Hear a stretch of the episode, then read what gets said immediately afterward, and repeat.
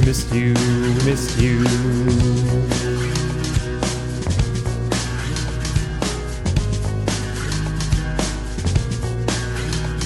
Hello there. The covers from our listeners, the ones we didn't talk about before, the unsuspecting victims of poor playlist production. We can forget that we fucked up if we want.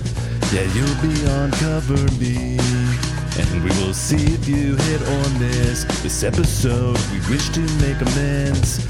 We wish to make amends.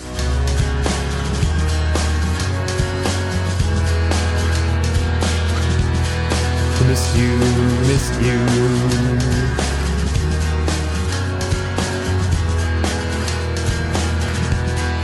Missed you, missed you.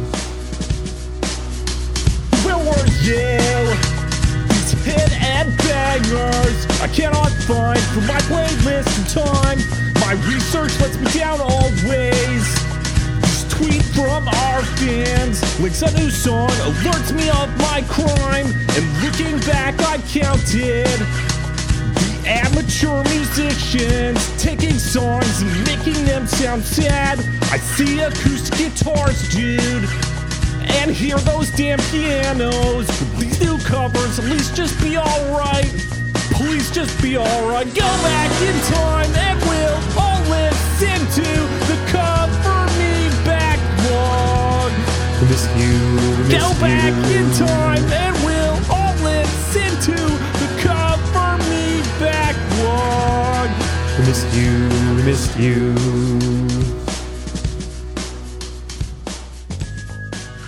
That's right.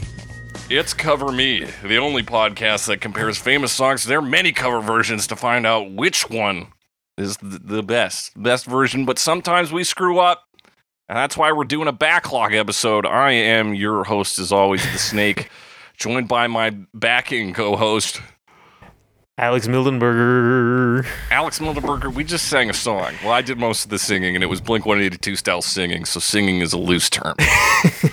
Yeah, just turn up the compression on that, and we should be fine, right? That's all it takes. Fine. Alex, how'd you feel about that? I didn't do a whole lot.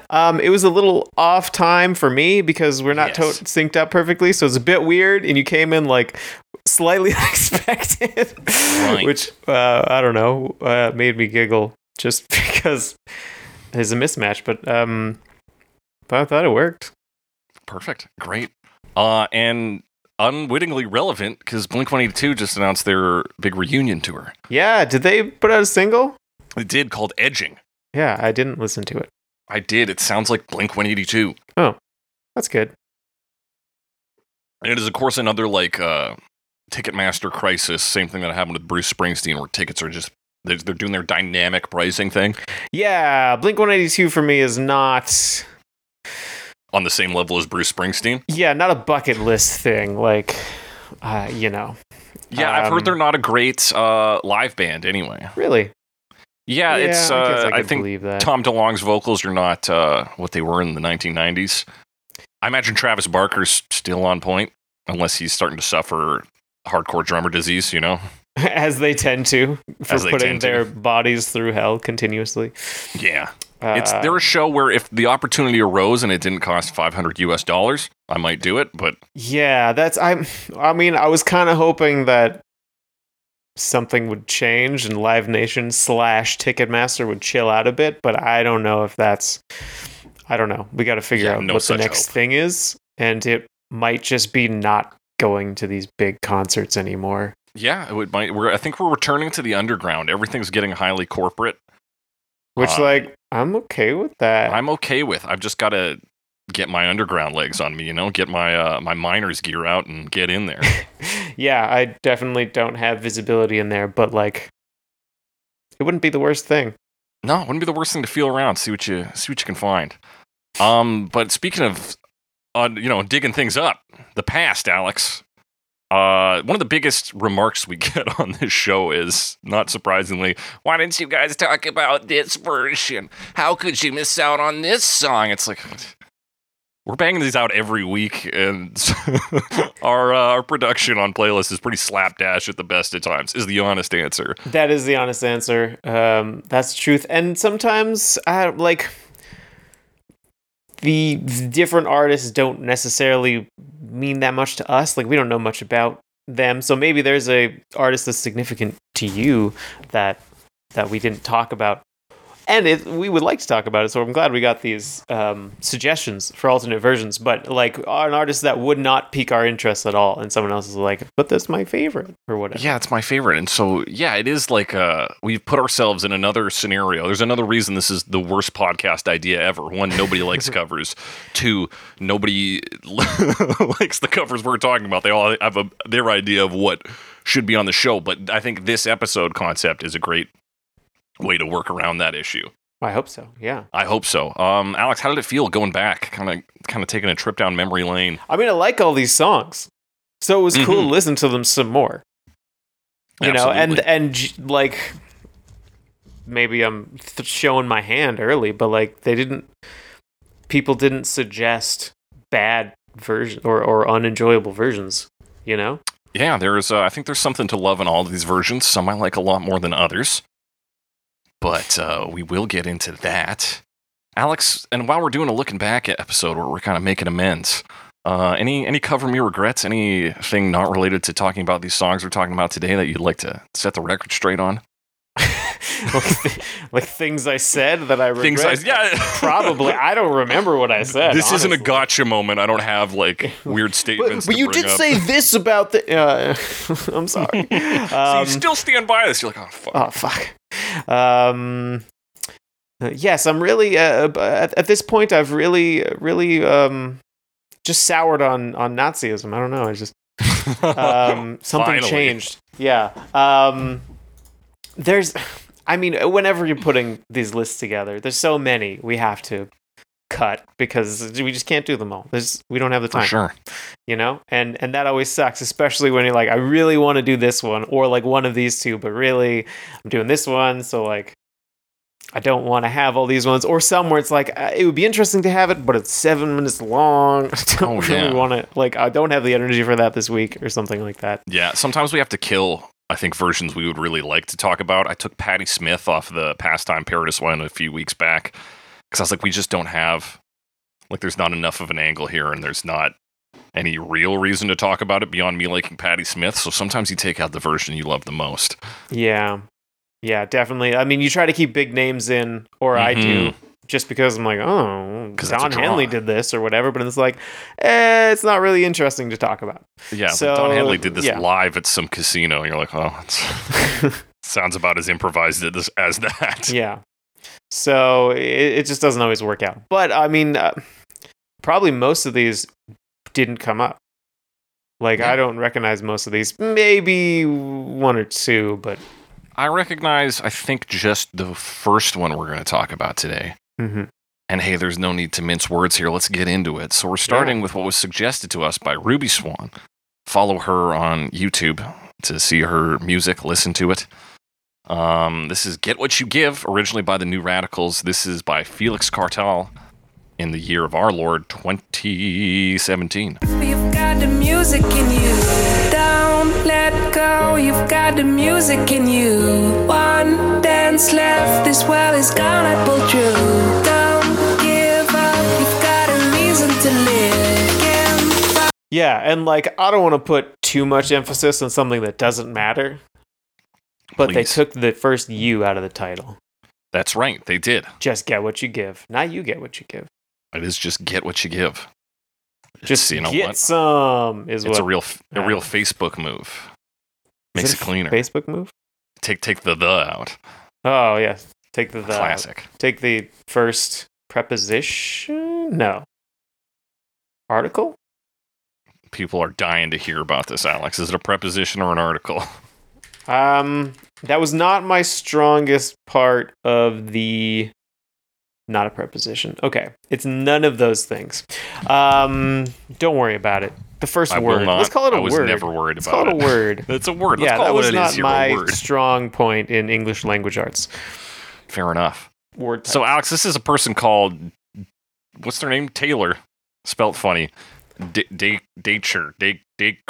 Taylor Deacher? Deacher, there you go. Canadian DJ, EDM producer. And this version was called Infectious by Billboard. Yeah, would you call it infectious? Are you Billboard? I am Billboard. You know what? A bit catchy, I'll say. Yeah. As to why I didn't put it on, because I was aware of it. I had listened to this in the car with Ruby some years ago when it was out on the radio. Mm. And I think I just didn't put it on because it was a dance version. I think we can sometimes ignore dance versions. Or be like, well, we've already got a dance version. We don't need another one. Which is maybe dismissive, you know? Because there's so many different things within what we would call dance music. So many genres and stuff. But it's just that we just don't know that much about it.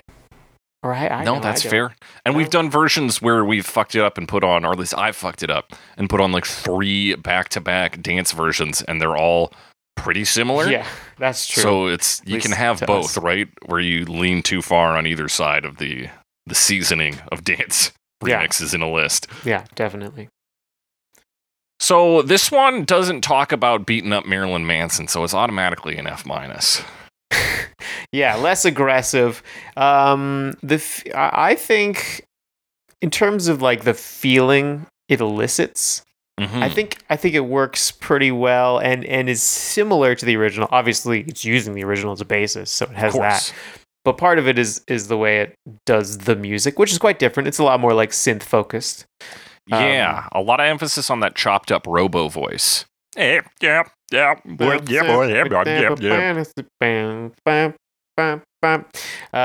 of has like it's a dance version. It's got its own sections of it's time to dance. We'll do our little riff thing, you know? Right. That I often associate with trap pop, but is not exclusively that. Yeah, it's definitely in that vein, though, right? Just because, yeah, the way it sounds, you know. Yeah, the tone is very trap pop. Yeah. The album artwork. Oh, yeah. Look at that shit. I think. It's like a little sunset. Small text sunset. But I think it also evokes the feeling, and we talked about this way back. Yeah, in the original episode, For You Get What You Give, and that is, that song talks about and has a feeling of being about like kind of this time at night when it's very late and like most things are closed. And it's not necessarily much to do, but then you have this restless feeling of needing to do something. So it's like, what do you do? And it's like, be a hooligan kind of thing. And right. I think that fits in with a lot of the like dance party, because oftentimes these shows are very late at night and go to very early in the morning. Right. Or whatever. So you play this and it's like, yeah, there's nowhere else to be. Yeah. But you're like here. This, and you feel welcomed in the group or whatever. Yeah. And like the city is asleep except for you and this group of people. So it feels like this kind of exclusive thing, special thing. Mm-hmm. So yeah, maybe we should briefly summarize the original, which you just basically did. But yeah, it's a 1990s piece. It is about it has to do with like one particularly the verse about running around at 4 a.m. downtown has to do with that like isolated in a big city feeling, but making the most of being alive. There's also concepts of morality brought in here. God's flying in for your trial. To be very basic and dumb, it's a real 90s piece where everything seemed just right except for a few things. And that's like kind of what the song was addressing. Yeah, and those few things are mostly that parents don't understand. Parents don't understand, yeah, and that. But also there's the idea, because get what you give. He's like, you've got to put in the effort, bro, to make life happen. It's a real carpe diem piece. Yeah, you have it inside of you, but you need to put in the effort. Yeah, and you should kick the shit out of Marilyn Manson. Yeah, and also Hanson, I think, Manson. As well. Yeah, yeah, Hanson, Marilyn Manson, Beck in Hanson. Yeah, something. Marilyn Manson, come around, we'll kick your asses. Yeah, not present in this version. Do I have the lyrics up? I probably have the lyrics up somewhere. Yeah, yeah. Here we go. The Courtney Love and Marilyn Manson. Yeah. Okay, that's the other one. Again, not present here. No. But what is present here? Hand snaps, baby. Oh, so you kind of you broke it down into like there's the verse where we're doing the song and then we chorus up into dance mode, right? Yep. Like that, you know, that kind of stuff. drops down into the verses, gets the singing going on with the like spacey chords, and then yeah. But I mean, it's altered the structure, but it feels pretty seamless. You know, yep. Fits all together. It's very smooth, and yeah, there's a bit cut out, but it's maybe not the more important parts. Because I mean, that bridge where they do talk about Marilyn Manson, Courtney Love, they also like list stuff about like health insurance and FDA, big bankers buying, cloning while you're multiplying, big money, and like all that stuff that were kind of modern issues in 1999. Mm-hmm. But or whenever, you know, I think it was 96 when it came out. But yeah, was it? Oh my gosh, I thought it was later. 98. Was it 98 on Genius? Okay, well, that anyway, in the late 90s, to be vague, in the late 90s. But wouldn't make sense in a feel-good dance track in 2017. Yeah, exactly. They really cut out what's not useful to them and keep the remainder. You're right, 1998. So yeah, it is the issues of the time, and they decided to... But they even leave in that God's coming in for your trial line, which is like a bit of like fat they probably couldn't cut off, because they're like, well, we're using this verse about being up at 4 a.m. True, and that kind of works with the feeling I got from the song. Yeah, and I mean, for a dance track, people aren't listening to that line. No, but it does. I mean, you can still talk about like there's still some aspect of like social class struggle. Oh yeah, and the bad rich, God's flying in for your trial. It does. I think it fits. Fair, sure, I'll allow it. What I like about the vocals here is that they Billy Joel their echoes. On the original, it's like you cannot see the light, and then on backing I goes light. Whereas this one, it's like you cannot see the light. They're doing their own. Do your own vocals. Do your own vocal echoes, I should say. Yeah, be your own backing vocals. That's the way to do it, man. That is the way to do it. Yeah, would I say, am I Billboard, Alex? Do I think this is infectious? A bit. Yeah. I mean, it's got a nice little melody to it. And then, like you mentioned, the chopped up bit, you can... Yeah, that's the real dance hook. So when they do the chorus, it's first just piano and vocals and like some bass hits being like, don't let go, you got music in you. And then we start to hear the like Canadian tortured fairy robot come in. Tortured fairy robot, yeah. And then the drum beat that comes in there is like a steel drum synth, like it's very trop bop. Yeah, that's really that trop feeling. Or like xylophone or something, some kind of like vibraphone, like. Oh, yeah. It's definitely... I mean, there's also... You know those drums? They're like metal, and they're kind of like... They're like a turtle shell shape, and like each shell segment is like a different... It's tuned to a different note kind of thing. And you just doom, doom, doom. So, you know, it's that kind of a sound. Right. I don't know if it's anything specific. Yeah, I couldn't tell you for sure. So we break down again for the verse. It comes back to that sort of like laid-back arrangement. It's a fairly pop structure here. So the second time around on the chorus, I think we go bigger. A little dance break around. Actually, we get a nice like breakdown at like 2:20, where things get kind of filtered back, and then we do another build. We get some hand claps in the back. The screaming tortured robot fairy comes back. Who's the scream? Oh, in the background, okay, I was like, what are you talking about? What is a screaming tortured robot fairy? Okay, I found it. I hear it. I like that screaming tortured robot fairy. Anytime they use it in songs, I'm pretty much instantly sold on it. I'm like, screaming tortured robot fairy. What if we just tortured a robotic fairy for pleasure? They're robots, so you can do that. You can do that. They don't actually feel. We just programmed them to feel pain. They don't actually feel pain. But yeah, that's this one in a nutshell. We get some ahs in the back near the end.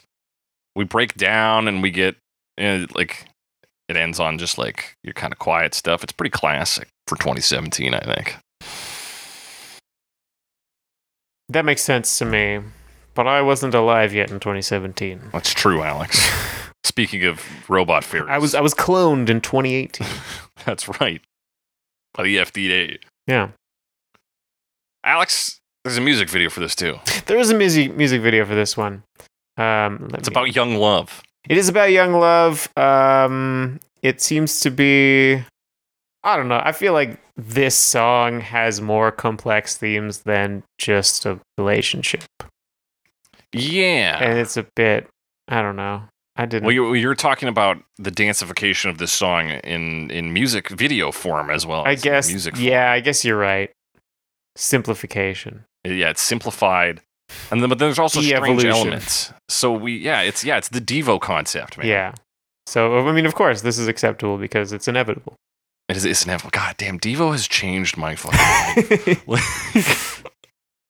Just their whole idea. I'm like, everywhere I go, I see it. I'm like, fuck, Devo was right. Like, how do I live knowing that the guys who made Whip It are like, well, it's all there. It's all going to shit. I'm like, that can't be real, Devo. It is, but. That Mark, said, why Mark? Why Mark? Motherfucker. Yeah. But that said, I think this is a pretty good production music video. I think there's some good elements here. Yeah. Some of it's a little cliche, maybe. Some of it's also lighting. Just confusing. The lighting. So it starts at a house party. We get the title, very cinematic. It's like Felix Cartel presents. Get what you give. And this dude is at this house party getting a beer from a guy with tattoos on his face and neck. That's what we see of him. Yeah. He gives him the beer and he drinks it and spits it out because he's just like, whoa, that tastes bad. Oh, I guess he spits on the guy. Yeah. That's why he gets punched. And so then he returns to the main party room and that's where the music starts and we really take off. People are looking at him. He's got a black eye and some blood on his nose. I thought maybe nose. At first it, I was impatient, so I skipped over the punch. So I was like, oh, his nose is bleeding because he's a horny anime character. Ah. But no. Not even he's a little bit. Just a horny regular guy. So he makes eye contact with his love interest, the female. The only female at this party, let's be clear. That I can see, yeah. That I can see. And so as far as we know, no other women here. Oh, wait, no, in the background. Go to 30 seconds. Okay, I'm going to 30 seconds. I definitely see a tank top. It's a little. Oh, yeah, you know what? I see it. So there are two women at this party. Two women. Score. And you know what? That woman is talking to another woman. We're at three women. Oh, damn. Oh, yeah. Did we just. Oh, did we just perform women erasure by not seeing women in the background? Yes, Alex. Are we canceled? Absolutely. Well, pack it up. Let's go home. I'm folks. Already home. You're already home. You made it. So they make eyes at each other, and then we fucking shoot. Smash cut to her in her foot bath in her plant-infested room. She's got a lot of plants. She's got a small bed. And plants. A little basin for her feet. Basin. The moon is out. And then the moon is out? I didn't see the moon. She looks out the window. The moon's out there. Oh, damn. The moon is outside. Cut to then the dude. He's eating cereal. He loves Alien. We know because he's got an Alien poster on his wall. Yeah. He also likes plants. He doesn't love plants. He's got a couple plants. 3 plants I see in the shot. He's not wearing a shirt. She's not wearing pants. The perfect couple. Yeah, it kind of cuts back and forth between them and their apartments. Yeah. And then... There's a little ship in his cereal. There is a little ship in his cereal. Is it a relationship? Hey, Alex. Must be, because who comes knocking at his door but her? But unnamed woman. Yeah, she comes, he opens the door, he's wearing a shirt that says the end is near. She looks like her bangs are wet, but the rest of her bangs are wet. Why? I don't know. And then... Boom, once we hit that synth, it's just shots. She's dancing. They're hanging off the fences, bicycling. They're hanging out on a dock. They're in a car together. He's sleeping on her. They're doing romantic They are stuff. Romming and calming. Some calm. Calm, yeah. She did a little cheeky face there. We got flowers. Boom, of course, plants. They're doing cute relationship stuff. He's wearing glasses. She takes the glasses off of him. What? He can't see. She puts him in a meditative pose, and that gives him the ability to shoot lasers. We see an explosion.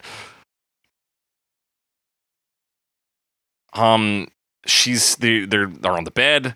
Eventually we get shots of him like super large looking through her apartment window, and then it turns out he's in her terrarium. Like there's a lot of just like woo trippy stuff going on. So like fun shots.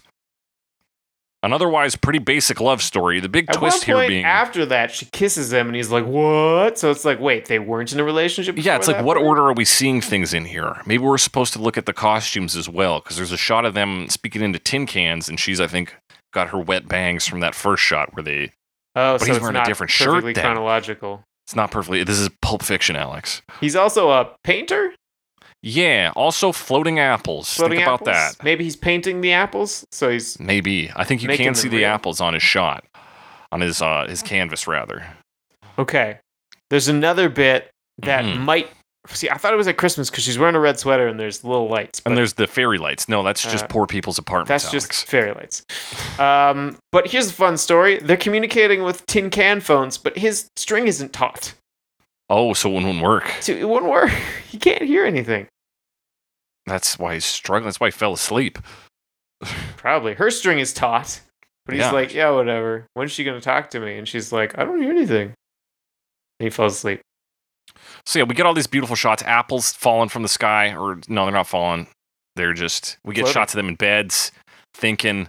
Camping, and then, on a beach. Off a beach. Yeah, him looking in through the window at her sleeping. Then he's in the terrarium. Still looking at her sleeping, but he's small now. Before he was large.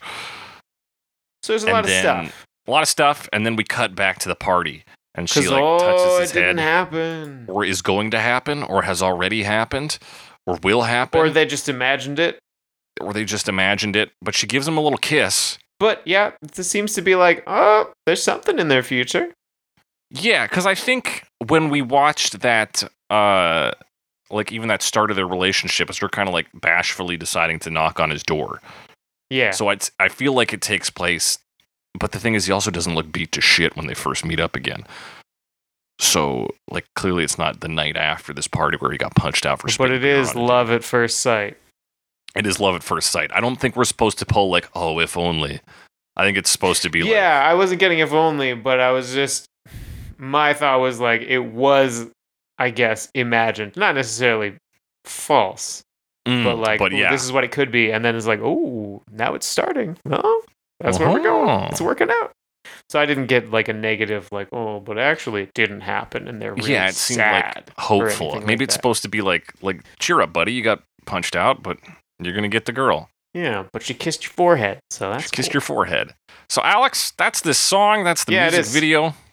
Knowing that, would you, knowing the songs we covered for Get What You Give 100 years ago, would you call this version the best, worst, or weirdest? Does it dethrone anything for you? No, I don't think so. No, I don't think it does for me either, but I do respect it. Pretty good cover. Thank you, Ruby Swan. Next comes a suggestion from Sir Jon Snow on Twitter. Follow him on Noiseberry Games on YouTube. Yeah. John Bell said, I want to hear a version of Your Love by I See Stars in the year 2015. Hey, before we hit the song here, it turns out I See Stars has two different versions of Your Love. And the version we're talking about is not the one John actually recommended, so whoops. Sorry about that, John. Here's this version for you. Maybe we'll catch the other version on another installment of the Cover Me Backlog. Oops. Josie's on a vacation far away. Come around and talk it over.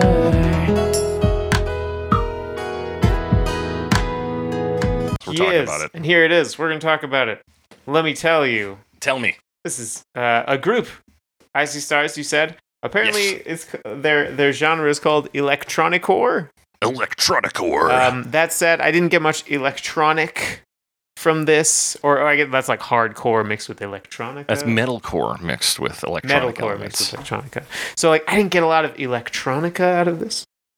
Yeah. Which is fine, you know, they play with genres, it's just one song. Yeah, I got a lot of like cinematic elements from this. And almost like folk elements too. Would you say like post-hardcore, pop-punk, emo, and metalcore? If that would get these people off my fucking back, I'll say anything. But no, I would. I don't know. I would call this Your boomer dad would call this emo music because he heard the word once in 2006, and that sticks with him. Okay. And that's a broad umbrella. It's a bit of that.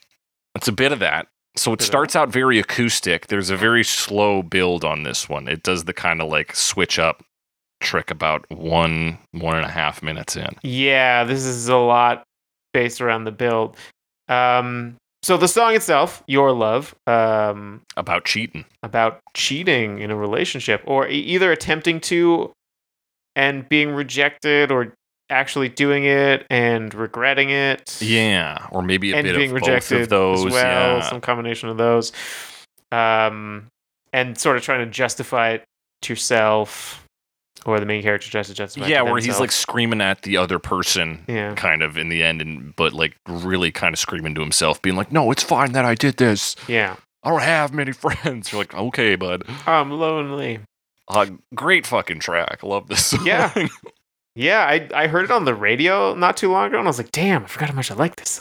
Yeah, it's really fucking catchy. I think this is a pretty good cover of it. Yeah, pretty good. I've got a question right off the bat, though. Sure. Does he say, and Josie's on a vacation far away, or does he say Aunt Josie? I hope he doesn't say aunt. That would be very silly. Implying he's fucking his aunt? No, like, because I wonder, and also that'd be crazy. Wouldn't you just say, like, my mom's on a vacation far away? I'm wondering if they're trying to imply, like, kind of move away from the cheating and put, like, a teenage love story vibe on this. Because there is a little pop punk energy in here as well. Yeah, I didn't hear that syllable. It's there. I listened to it, but it is there. I think he says and. Right. Or maybe he's just like, Josie. Yeah, it might be just his like warm up note. Yeah, you're right. He just needs to make a nasal sound. Right. But what does the song itself sounds like? Well, it starts very low. You know, very low, very gentle, light piano, clean guitar. It does a lot of that like reverse note, thing.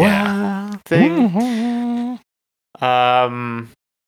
And like sparse chords. Yeah, the most gentle drums with like a tambourine hit at the like slow ballad, and they mash the first two verses together. Yeah. So it is. I mean, that's a fairly poppy thing to do. Double length first verse, or like, or just don't go into the chorus quite yet. You know, anticipation. That's right. So that's cool. And it continues very low. The chorus, I would say, cuts down even lower. You know, drums cut out. Yeah. And there's only two lines in the chorus. Will they actually reverse them? Does that mean anything? Probably not. And then it starts to build. Most of the build happens in the bridge section. That's right. It's the best we get for build in the verse is like a, I don't know if that's the guitar or piano that comes in that like a little bit, and then some moments where the vocals get doubled. Yeah. You know, I'd do anything for you. That line. Oh man. I mean, the voice is very much in line with all the genres we've been talking about: pop, emo, post-hardcore sound. So if you can't stand that, you can't stand this song. But I don't mind. I don't mind it. And so where the song picks up, we got a 1 minute and 11 seconds in the slow zone here. Actual like tempo increase in the bridge. Yeah. And there's even like there's a guitar in the bridge that's like kind of twangy. Yeah, that's even. The thing is like we almost get like folk/country elements in here, and it's like briefly, it's almost like like it's moving across the spectrum from like the slower ballad into, and I mean the end of the build is it's more of that like post-hardcore, I guess. And I guess because like the and then like apparently guitar. There's somewhere between point A and point B that is just like a little bit country, and then they kind of go past that.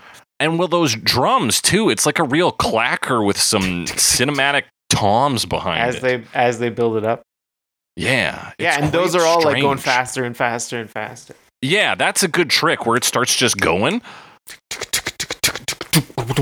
Yeah, and then it's at that point, like as he's singing the bridge, gets to the end where you kind of get this split vocal track, because now you have this clean and now unclean vocals, which is the real term. Still not over. Look that. It up. It's, I don't know. I think it's funny, but also it is what I'm feeling. Yeah, and so then you got one track of each at the same time, and then when you move into the next verse is when he's actually doing the like screaming. Yeah, it's full on like pop punk. Yeah, which I think like does a pretty good job of following the arc of the song, because the song is him just trying to like justify this to himself and talking about it, and he really by the end is fairly unhinged. Yeah, just because you're right, that don't mean I'm wrong is a key line. And yeah, he's screaming that. So yeah, it moves from that tender, like, hey, come on over. Aunt Josie's not here. And then, yeah, flips through the bridge. The bridge does a great idea of that, like, rising tension where everything starts speeding up. So, like, in terms of the dynamics on this cover, it is actually pretty strong. It's pretty cool. Yeah. I also kind of... Once they get into that verse, they're kind of at the level of the start of the original. Mm-hmm. So that was kind of cool. So like they start very low, but then they build to the original and then kind of get intense. Yeah.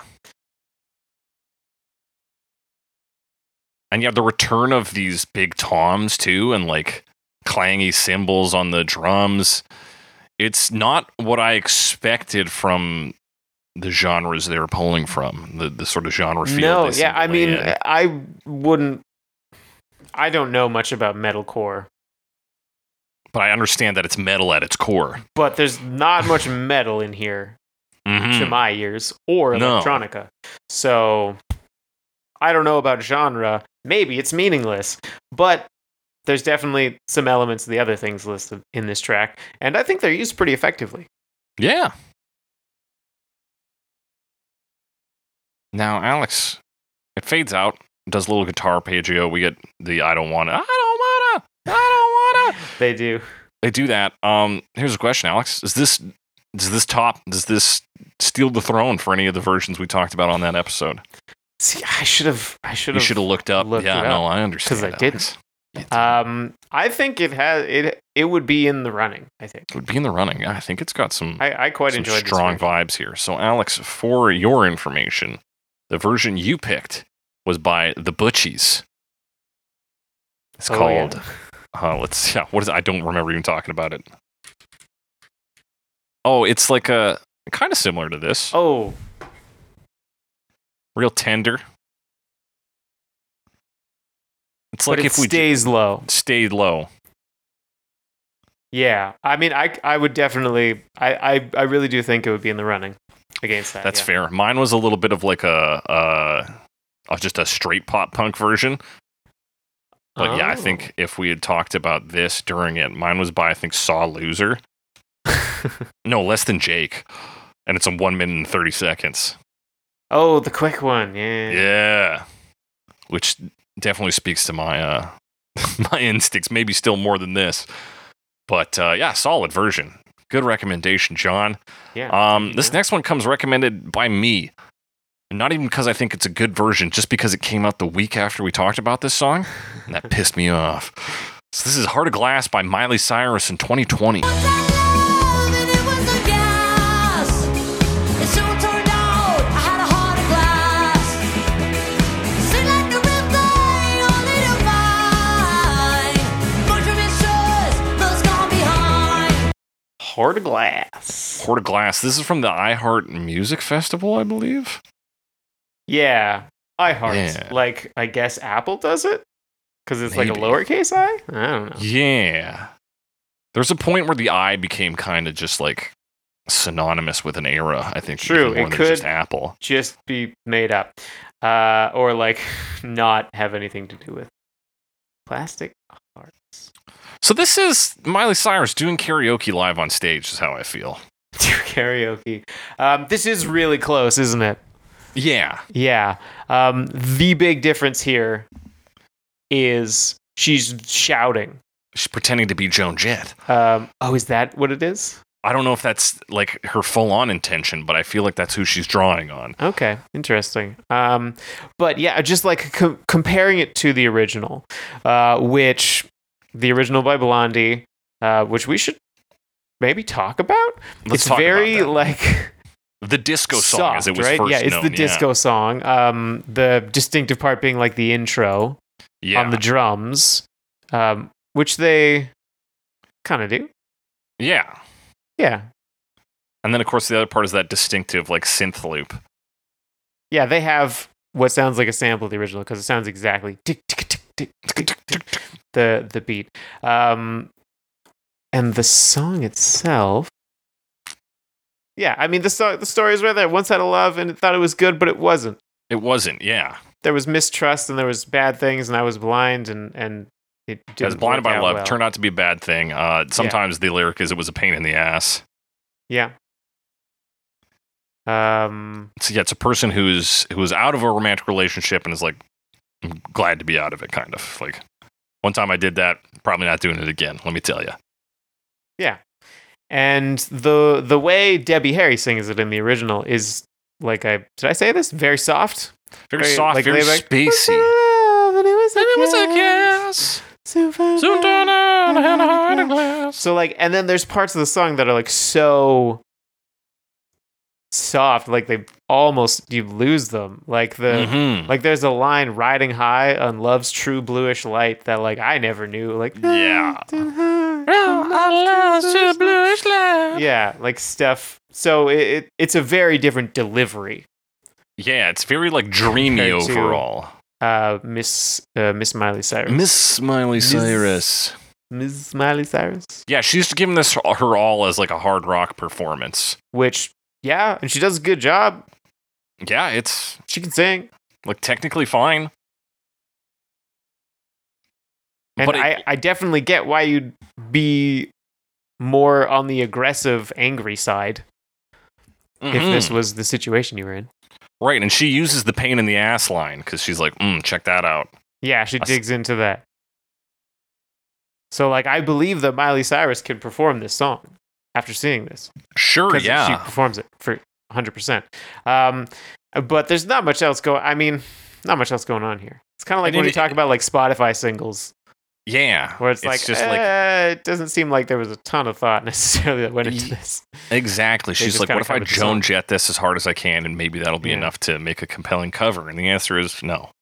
It's not really that compelling beyond that. Like, it's fine. And if I heard her do it live at iHeart Festival, of course, I'd be like, cool. Oh, cool. But yeah. But yeah, ultimately, pretty boring. Version. Yeah, and I don't think it... let's see if it beats out the worst version that we talked about. Oh, it was acoustic duo. Oh, this is tough. Ooh, no, I think Jess and Matt might still be worse. Is that who I had for worse as well? I would be willing to bet, Alex. Yeah. But that's that. Miley Cyrus, let's talk about Dizzy in the year 2020 doing This Must Be the Place. I've got plenty of time.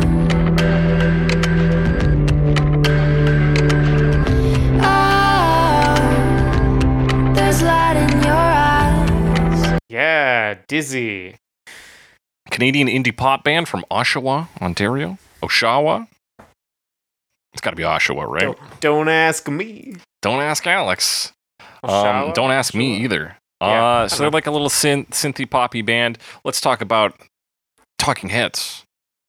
Yeah, This Must Be the Place. This comes recommendation of Greta James. Follow her on Poppy Threads pop-up on Instagram. Thank you to Greta James. Greta James. Dizzy. Talking Heads. This Must Be the Place. This Must Be the Place. Phenomenal love song. I really like this song. Me too. The original song... David Byrne, who wrote it, has said that he was, like, trying to make a song that wasn't, like, sarcastic, that was just earnest about being a love song, and, like, nailed it. Yeah. Somehow he's just like, what if I was just honest about things, or, like, at least sounded honest and wasn't just like, but there's this other thing that makes it, that undermines it, like, without undermining himself. And yeah, I really like this song. Yeah, so you still get this, like, not straightforward way of thinking that he has, these very strange lines. That's true. There's some weird lines, like, talking about, like, You've Got a Face with a View, fun line, things like that, and like just an animal looking for a home, share the same space for a minute or two. Yeah. That's the next line that I'm just gonna list the whole song now. You could list the whole song, but it is a very unusual love song while cool still being genuine. Feel very neat and like cozy. And backed by some of the most just like, cozy synth and simple melodies you can put, naive melodies even. Yeah. And it's, beautiful song. Just beautiful. When any cover comes up here, it's tough. I gave this to Sean Colvin when we were doing the initial one because it was a very like tender piece. And that seems to be the real approach that works here. And I think what Dizzy does here is similar to what Sean Colvin does, but in a more modern, kind of soft, synthy context. Yeah, they've really got the like warm feeling down. This is something they recorded over like COVID lockdown times. So it's their like Basement Covers album, which is that a Dylan reference? Basement Tapes? I don't know, but they also literally recorded these covers in their basement, probably. Yeah, so could be a coincidence. Like, it's just a description of what it is. But yeah, it does feel more modern in that, like, it's kind of like synthy and there's more of that, like, spacey ambient stuff. And it's very, like, lo-fi sounding, but in, like, the deliberate lo-fi way of modern recording. Yeah, deliberate lo-fi, real focus on ambiance. The vocals are very soft and quiet, close mic, although they do get a little more involved as it goes. Yeah. So there's a lot of that sounds and a lot of those kinds of sounds in, and even like one like synth that's kind of random sounding. Like the second chorus, kind of doing a. You know, it's random. Real, like, it random is random. It like starts out empty, this track, with just like an ambient synth sustain. It fills up. And then it starts filling in with these different elements. You get a little bit of guitar, and then we get a little bit of like drum click-a-clack in. It's very sticky drums on this when it comes in. Yeah, it mostly just sticks until like the second verse. Mm-hmm. And yeah, you do get your doubling on vocals and things like that. It's a very like ambient piece that just ups the amount of space we're filling as we go on. Yeah, it's an effective, like, we always talk about builds in songs, and like I was trying to think of like analyze my own mind of like how would I judge a build I liked versus one I didn't like. But I feel like it's not inherently good or bad on its own. Right, it's just a technique, right? It's just like how you make it build, and like if it serves the rest of the song, then it's positive, and if it doesn't, then it's negative, and that's very dependent on context. So, for sure. So I came up empty-handed, somewhat, but I don't feel bad about it. That's fair. No, I think it works here because like it's never anything like that commands the space. This is one that is like a soundscape, right? So things come in, you notice them, and then they just become part of the atmosphere. What else is going on in this one? A little scratchy synths. They got harmonies at times. I like when she does the hit me on the head line, and then things just go like out, like that's like an instrumental break. That is cool. That's a cool effect. Yeah, the she also, like, the way she pronounces the lines changes up a bit. Like, it's not exactly the same melody, which definitely is something that pops up every once in a while. And it's not a song, like, the way he sings the melody in the original version is not, like, so, like, iconic or strong as a melody or anything. Yeah, except for some parts, to me. But you can definitely, like, there's room to shift that around. Yeah, for sure. That said, the toughest part about this version and every version we talked about is that the original is just like untouchable in my eyes, in my ears. Yeah. And this genre of music is a little played out for me. This like spacey. Yeah, this spacey, soft spoken like stuff. Yeah, I tend to agree. The other thing is I'm pretty sure that I would have given like best cover to probably the live version by Talking Heads from Stop Making Sense. Right. So yeah, like, I'm sorry, you don't have a chance against that. No, that's for sure. Not in my mind. But so, you actually gave it to Sure Sure. Oh, well, fuck me. Because I don't think we talked about the live version. Oh, well, I would have if I had the chance. I don't remember Sure Sure. Oh, Sure Sure's real bouncy. They're much more energetic, kind of in line with like other bands you like Wolfpack and shit, I would say. Cool. Just at a glance. Not as funk focused, but a little bit of that in there. Oh, yeah, I actually do. I think I remember these guys. Hey, yeah. But yeah, for me, this one doesn't. It's not the worst version. I think it is solidly built for what it is. It's just not my cup of tea, ultimately. Yeah. And I think, just given my own attachment to the song, like, I can't maybe fairly judge this. But there is a music video we can fairly judge. It's pretty easy to talk about, Alex, because it's not all that complex. Yeah, I mean, it was filmed presumably in, like, mid-2020 or early 2020, even. Mm-hmm. And it shows their basement and also some scenic shots of them on, like, a road trip. And I'm assuming Eastern Canada. Could be somewhere else. My favorite part of this video is the bass player with the cat on his shoulders. I kind of skimmed this one, I'll be honest with you. That's fair. I missed the bass player with the cat on his shoulders. Yeah, well, there's a few shots of it because they have the shots of them just playing instruments. And also the piano player playing this white piano out in fucking space. Not in space, but just like out in public on like a beach. Piano out in space. Yeah, that's fun. And there's like stuff painted on the piano. It's like an outfit with like dancing figures. There's like a border around it, I guess, to make it look like film. Yeah, so it is supposed to play on this like nostalgia idea as well, I think. It's like, and maybe particularly in the pandemic, that hits a little harder. Like, we're still in the pandemic, obviously, but yeah, like the heat of it. But like when everything was closed, and we're like, will we ever see our friends again? Yeah, will we ever go to a beach? My God.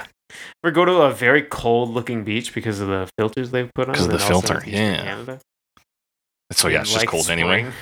Shout out Eastern Canada. Yeah. But yeah, that's this music video. I don't think we need to waste too much time on it, Alex. Yeah, it's a lot of like vacation shots, but not actually. Because we got to talk about a song recommended again by Ruby Swan.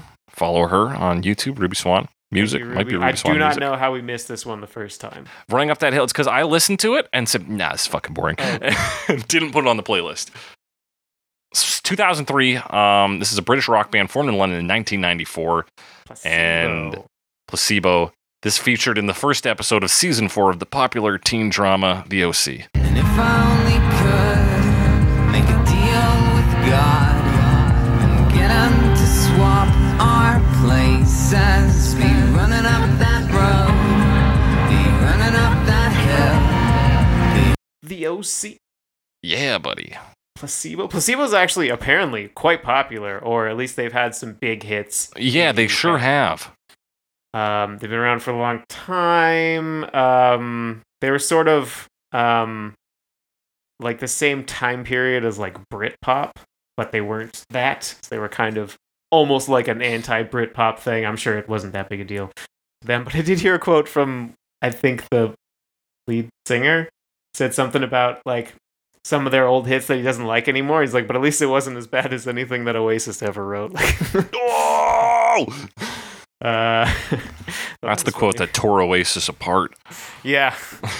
Anyway, so they were kind of positioned, at least in some people's eyes, right, as like alternative pop. Opposition to that. Yeah. Popular movement. Okay, I buy that. They also did a song with David Bowie, so that's cool. And performed at his 50th birthday concert celebration. Nice. So he endorsed them, so that's a pretty big endorsement. Pretty big endorsement. Of course, they're covering Kate Bush's Running Up That Hill. Yes. Which is Freaky Friday, the song, basically. Yeah. And there's all, yeah, like it's a body swapping song. Yeah. But it's also about, it's not just like body swapping, it's like two people in a relationship swapping bodies, and that idea is they will understand each other more. Yeah. We'll come closer together. Exactly. Experience each other's pains and fears and misgivings, the things they're not telling each other that turn out to be hurting each other. And lives. They'll experience each other's lives. Yeah. And I think that kind of fits in, like, again, I don't know Placebo very well, I'll admit, but I did look them up. And they have some, like, androgyny stuff going on that I think fits in with some of the themes of this song. Yeah, and I think with their video as well, which we might as well just talk about that now. It's close-ups of a whole bunch of different people lip-syncing the song, basically. Yeah, that's... And, I mean, it's very obviously 2003, just because of the hairstyles. Yeah. But that's kind of it. That's kind of the video. It's not that exciting. It feels like they maybe needed another element in there to some footage to cut between those slides of people lip-syncing. But yeah, just a bunch of different shots. There's a person on a bed. There's a person against a fence. Mm-hmm. I wonder if they just got people to send those in or something. Yeah, that feels like a 2003 thing to do. Here. Like, upload it to our website. Our MySpace. Did they have MySpace in 03? I don't know. Mail. 03? Yeah, I think so. Oh, yeah, and this is the guy with the fedora that was early. Yeah. I think early enough that the idea of wearing a fedora / trilby hat was not as tainted as it is now. Yeah, it was not cringe, as the kids say. As they have said. They've said it. I've said it just now. I'll say this, Alex. Hey, it's running up that hill. It is running up that hill. Slow, it's kind of edgy version. Yeah. There's a lot of like space-filling fuzz sounds in the background. And I think like the synthesizers, comparing this to the original, this one they sound a lot more like mechanical, a little colder, whereas the original had this like electric warmth to it. Maybe just because it's built around a sample or something, but could be. But yeah, one, like even right off the bat, that synth you get is like, and is very like icy and cold and feels, like you said, like something machine based. Yeah, so it kind of maybe focuses a little bit more on like the isolation and the inspiration for thinking like, I want to swap places with this person so we don't feel as isolated. Yeah. And, like, even his lyrics are very, like, his singing style is very emotionally detached. It's very monotone. It doesn't hurt me. Do you want to see in the moonlight? Yeah, it definitely feels a little more monotone. Mm-hmm. There's also some, like, words in the background. I don't necessarily know what they say, but there's a lot of, like, echoey whispers and things. I think they are just talking about running up that hill. There's, like, a really low, crunchy one that does it. Yeah. And it is just saying, like, running up that hill. Oh, okay. Running up that building. I, like, couldn't work out. Yeah, it was tough to work it out, but it is there. But, yeah, very tense in the verse, too. We've just got this, like, almost heartbeat drum. And his vocals, it's very, like, uneasy. And, like, yeah. And heavy piano, too. Like, heavy in terms of, like... Builds a bit. We do get a little build. You mean when they hit the piano? Yeah, it has like the weight effects. It feels like a weighted key, right? Yeah, and like maybe a bit further away, so it's not as loud. But it definitely sounds like it was struck. Yeah, and if not like Linkin Park inspired, then like Linkin Park contemporary, because we're in that era, right? We are in that era. Yeah, that voice comes in and goes, be running up that hill. And then we hit the, like, yeah, the build on this is slow, because we just get, like, a guitar and piano more fully in the chorus.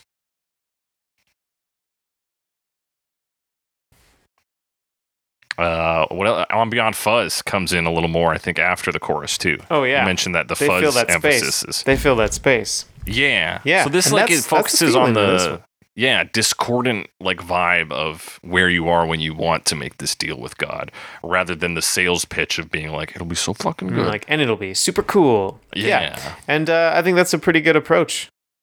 Mm-hmm. Clearly, some thought was put into it. Yeah. Or... it's an honest expression of how they felt about the idea.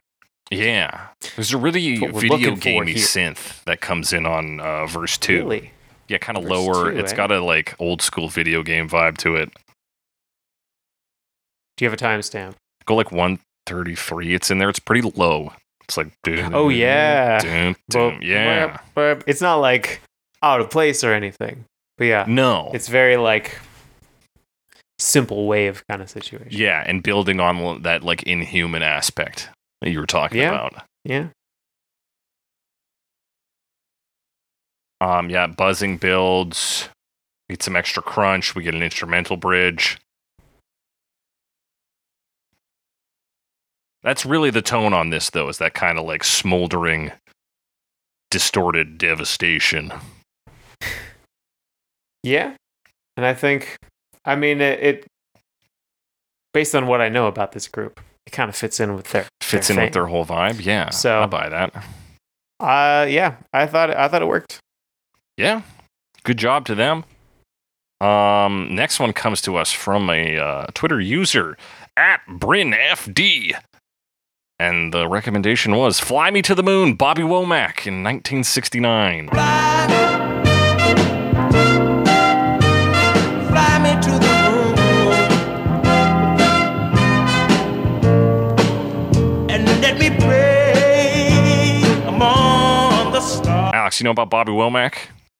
Not much. I know him as like a Gorillaz collaborator. Yeah, he's on Stilo? Yeah, Stilo. And I think another track of theirs, Cloud of Unknowing off that same album. He's done a few tracks with them. We just talked about, or are going to talk about, depending on how I release these, the family man himself, Screaming Jay Hawkins, right, who has 57 to 75 kids. Another one with a weird history here is Bobby Womack. So he was, he's an American singer, songwriter, musician, record producer, and Sam Cooke's backing guitarist. What a wonderful world. He attempted to marry Sam Cooke's widow 77 days after Cooke passed away. And he was wearing Sam Cooke's suit when he did it. Okay, maybe you thought that would help. The only reason it didn't go through was because he was under the age of 21 and did not have permission from his parents to get married. That's funny, actually. Beautiful voice on this man, though. Yeah. Sort of whip us around here, but so we're talking about "Fly Me to the Moon." Originally written by, I forgot his name. Oh my gosh, I did too. And he made famous by, but probably the most popular version nowadays, Frank Sinatra, yeah. But he recorded it several decades after it actually was released, kind of thing, or first recorded, I should say. Yeah, because it initially got play as a cabaret track because Bart Howard, the writer of it, wrote it in 1954 and like gave it out to these cabaret bars he was playing at. Called "In Other Words" at the time. In other words. Yes. I don't think we mentioned this in the original episode, but I will point it out now. Bart Howard was a gay man, and this was written for his lover at the time, so it's a little bit... I think we did mention that in the episode. Yeah, maybe we did. Well, we've mentioned it again, so get fucked. Yeah, no, we should. Yeah, no. It's a cool guy. Yeah, I like that you brought up that it's actually called "In Other Words," because I think the spacing on this version, Bobby Womack really punches... the phrase "in other words," he really gives each phrase the time to land, but the way he hits "in other words" lets us know that is actually like the hook line and not "fly me to the moon," which is only said once, right? Yeah, and I remember when we were talking about it, you could see the progression of the versions being called like "in other words" and being called "in other words" brackets "fly me to the moon" or something like that. And then "fly me to the moon" brackets "in other words" brackets "in other words," and then eventually just "fly me to the moon." Yeah, as like "fly me to the moon" took over as the title. But both lines are significant. Probably "in other words" is the original title, obviously. So even if the title it was released under was "Fly Me to the Moon," could have just been marketing, right? It could have been, yeah, just because that's the song. That's what we talked about then, too, is like that's what people knew was the first line. And this album, Bobby Womack's, his debut album, is called "Fly Me to the Moon." And this is the starting track. And I got to say, what a fucking banger. It's a good take on it. Yeah, feels a little. Would you call this rhythm and blues? I would call this. Listen, if Van Morrison was screaming at me, and a young Van Morrison when he was still cool, to play some rhythm and blues music, I would put this on confidently. Yeah, because I could definitely, honestly, hear Van Morrison do a cover of this version specifically. Oh yeah. So I think I'm just always not sure because I don't know the genre very well. Fair enough. Right down to that guitar intro though. That and the tone on the guitar. Yeah. Oh yeah. And it's 2 minutes 8 seconds. I feel like this is jam packed with like good stuff. It is quite short, and it has that. I mean, I guess the blues side of it, but like you mentioned, there's a lot of space to the lines, and yeah, it's not like the other ones where it's like he does wait between lines, and even screams at one point, right? Like you just said, we talked about Screaming Jay Hawkins, and still screaming. I guess this is 15 years later, so yeah. But yeah, this is because he doesn't even do the full line off time. He goes flah, and then we get the horns up, fly me to the moon. Yeah, but I definitely like when we get a cover like this. I'm like, well, I tend to like this style, sort of older. You know, this is late 60s to mid 70s, whatever. Yeah. So, like, I'm enjoying it, but like. Is there anything else I can like point out? Like, is there something that stands out about it, or would to the average person? The average person. And I don't know, but it stands out to me. Yeah, I think speaking from this being his debut and from where I know him from, which is near the end of his life. It's funny to hear that he's doing like the same shit like 50 years later, like because he does these like, "Whoa! Yeah! Get out!" And that's like the same exact shit he does on these Gorilla songs. Because he's got a signature. Yeah, he's got a signature. Yeah. There's a fun moment in the song, and the timestamp I have is 1:33, and where it sounds like there's suddenly a low end for like a couple seconds, and it's just like a bass lick. Oh yeah, but yeah, when it comes in, it's like boom, boom, boom, and it's like wasn't there before. It's like they turned up the bass just for that part, and then turned back down again. Like, get that out. It's only one good moment on the bass track. They're like, well, we'll bump that up. The rest we're taking out. But this is definitely like this is a good one to sway to. Yeah, that's and I think really speaking of the original song, like it has that really like airy, dreamy feel of Love. It's very upbeat. And yeah, like he gives every line its due. Like there's not much in terms of lyrics, and he gives every line a bit of space so that you can live in it for a moment. You can think about Jupiter and then Jupiter and Mars because he breaks those up. Jupiter and Mars. Yeah, yeah, and yeah, just like repeating good punctuation on things, repeating words. I think it is beyond just being an era of music you like. I think it's pretty solidly built. All right, that's reassuring. To me, because when it came in, this one he's like, "Hey, yeah, this one should have been on there." I listened to it, I was like, "Fuck!" Like immediately, I was like, "God damn it, this is very good." And yeah, that I think that bass lick, that like low end moment, sounds like they were also trying to get a solo started, and then they're just like, "No." And then they cut it out. Yeah, they cut it out. Yeah. Beautiful piece, 2 minutes in. There's a fade out that you think is going to pay off on the next track on the album. It does not. Yeah, that seems to happen a lot. It happens. I didn't love the fade out. No, I would have liked a more definite ending for it. I think that's its biggest flaw. But, it's 1969. I don't know. But I'll be honest with you. If anyone I was going to take over best version for an episode, this one would have done it for Fly Me to the Moon. Did a pretty good job. I don't remember what I gave best. I gave... I don't think it was Avocado. The kind of spooky one. It was... Jeff Duff. No, let's see. Fly... Yeah, I think it was Jeff Duff. Yeah, that's what I might have given it to Jeff Duff. Yeah, Jeff Duff. That one is quite interesting. Yeah, kind of Bowie-inspired, that one. It's neat, but this one I think hits the lovey-dovey vibe in a better way for me. We didn't give Homer and Jethro number one?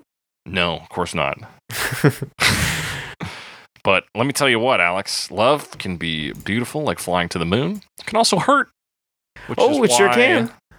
Twitter user at Alan Abbey suggested we do this one, Love Hurts by Emmylou Harris featuring Gram Parsons in the year 1998. Love hurts, love scars, love wounds, and marks. And yeah, these are some big names. These are big names. They're big country names. True. Although Gram Parsons was in like the birds and stuff, yeah. And I guess Flying Burrito Brothers.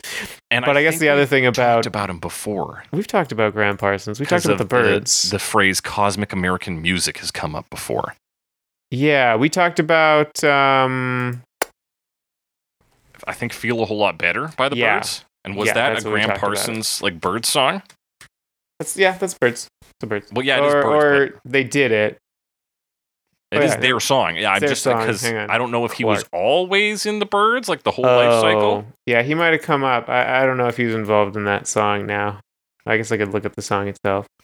No, I don't think he was. No. We have talked about the Birds. But we have talked about him. He came up either as a cover or for something else. But here we are talking about him again with... He's a big deal, although he died at age 26. Whew. So that's pretty young. That is very young. And duet, like we said, with Emmylou Harris. That's right. Also, wait, so the year I've got is 1998. Is that right? He died at 26?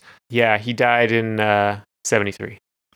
So how the fuck did this version come out? This must be much earlier than that, then. I wonder if he recorded a version of this song, and then Emmylou Harris grabbed just a sample. Because really, the song is them harmonizing the whole time. Right.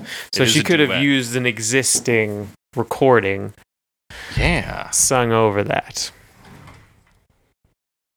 So yeah, this song originally recorded by the Everly Brothers, written by Boudleaux Bryant. Ah, yes. What a name there. With notable versions by Roy Orbison, Nazareth. Those are the ones I remember. Jim Capaldi. Cher. Jim Capaldi, that version fucking rocks. Yeah. Anyway. So the reason this version didn't get talked about is because it is the sleepiest fucking country version you can imagine. Yeah, it's very... I mean, if it was made in the manner which we suspect it was, which yes. I think there's no other explanation if this did happen in 1990. It is very, very vocal focused, right? And you probably don't want to overshadow a dead guy singing, right? Right. So I think that is perhaps what's going on here. That could well be. Because then you just don't put... You gotta like dial the instrumentation back a bit, but there's a fair amount of focus on those vocals, and I think like we didn't talk about like a duet version of this song, but it kind of works as a duet because love. Because we're hearing both sides. It's Grease, one, and they're both having, I mean, the same reaction, but they're singing about it in slightly different notes, so they harmonize. Yeah. But yeah, it's 100% like they're singing in their backyards or in their bedroom, whatever, looking wistfully out the window. No, I think they're like on Main Street of town in the West, the Wild West. Right, it's a showdown. Yeah, their guitar and like singing to the moon. Oh, okay, they're sitting on a porch, yeah, or something. I don't know. Yeah, but yeah, right, and it's very country. It's like. There's like a strumming, an acoustic guitar, and then like some electric guitar comes in, and then a slide guitar too. So the harmonies are very nice, and it's very like got that twangy country thing going on. Yeah, twangy country. I think the guitar solo is honestly a highlight here, just because everything else is so down tempo and so like. Yeah, it's melancholy. It's melancholy. It is a style of country that to me is like what you play in a retirement home for old folks. You're like, here, this will help you guys wind down from bingo. And they're like, well, thank you for that. Yeah, I really think where the strength lies is the harmony, is the vocals. And the rest of it is not as important. Right. And yeah, I guess her harmonizing with a dead man, like, good job. Yeah. Good job, Gram Parsons, for dying. No, I'm kidding. But yeah, you get the twangy guitar. Yeah. It's just not for me, dog. I get that there's some, like, good harmonies going on here. But it's... Hey, they do say stove. So it is an Everly Brothers cover, not a Nazareth cover. But it would have been before Nazareth? When did Nazareth come 1990? Nazareth was like 76, wasn't it? Well, but he would have recorded it before that. Ah, I see what you're saying, the Gram Parsons part. Yeah, so I guess you can fudge that a bit. But they didn't, and I think that makes sense, too, because... Yeah. I mean, a country version, I don't think is looking back at a Nazareth version necessarily. No, it's like, let's remember this Nazareth song. Remember the Everly Brothers who also sang together, so they would have harmonized. Like, that's right. So this is like, let's do that. Yeah, that's the thing is like we already got a duet version of this. Two brothers singing about how love hurts. Yeah. What's better than that? What is better than that? Yeah, that's all I got to say about it. I like the guitar solo. Anything else, Alex? I don't know. Slide guitar sounds kind of cool. Slide guitar. Hey, who could say no? That does it for our backlog. Yeah. You got to... Wait, let's break this down, Alex. Best, worst, and weirdest covers of this episode. Of this episode? Yeah, this episode specifically. What's the worst one, Alex? For me, it's Love Hurts. I'm sorry, Alan. It's Love Hurts. I didn't like it. Probably Miley Cyrus for me. Well, that's fair. It just wasn't really doing it. Yeah, well, yeah. Didn't you know what? Much. I'll do Miley Cyrus, too. I feel bad giving it to her. Right, Gram Parsons can't hurt you. That's true. I mean, probably neither can Emmylou Harris. That's true. She probably know. He might know someone, though. He might. Yeah, exactly. Alex, best version? For me, it's Fly Me to the Moon. I think that's pretty clear. It was very close. I'm going to give it to I See Stars, Your Love. I really liked that version. I think that's a really solid choice. Yeah. Alex, what's the weirdest one, though?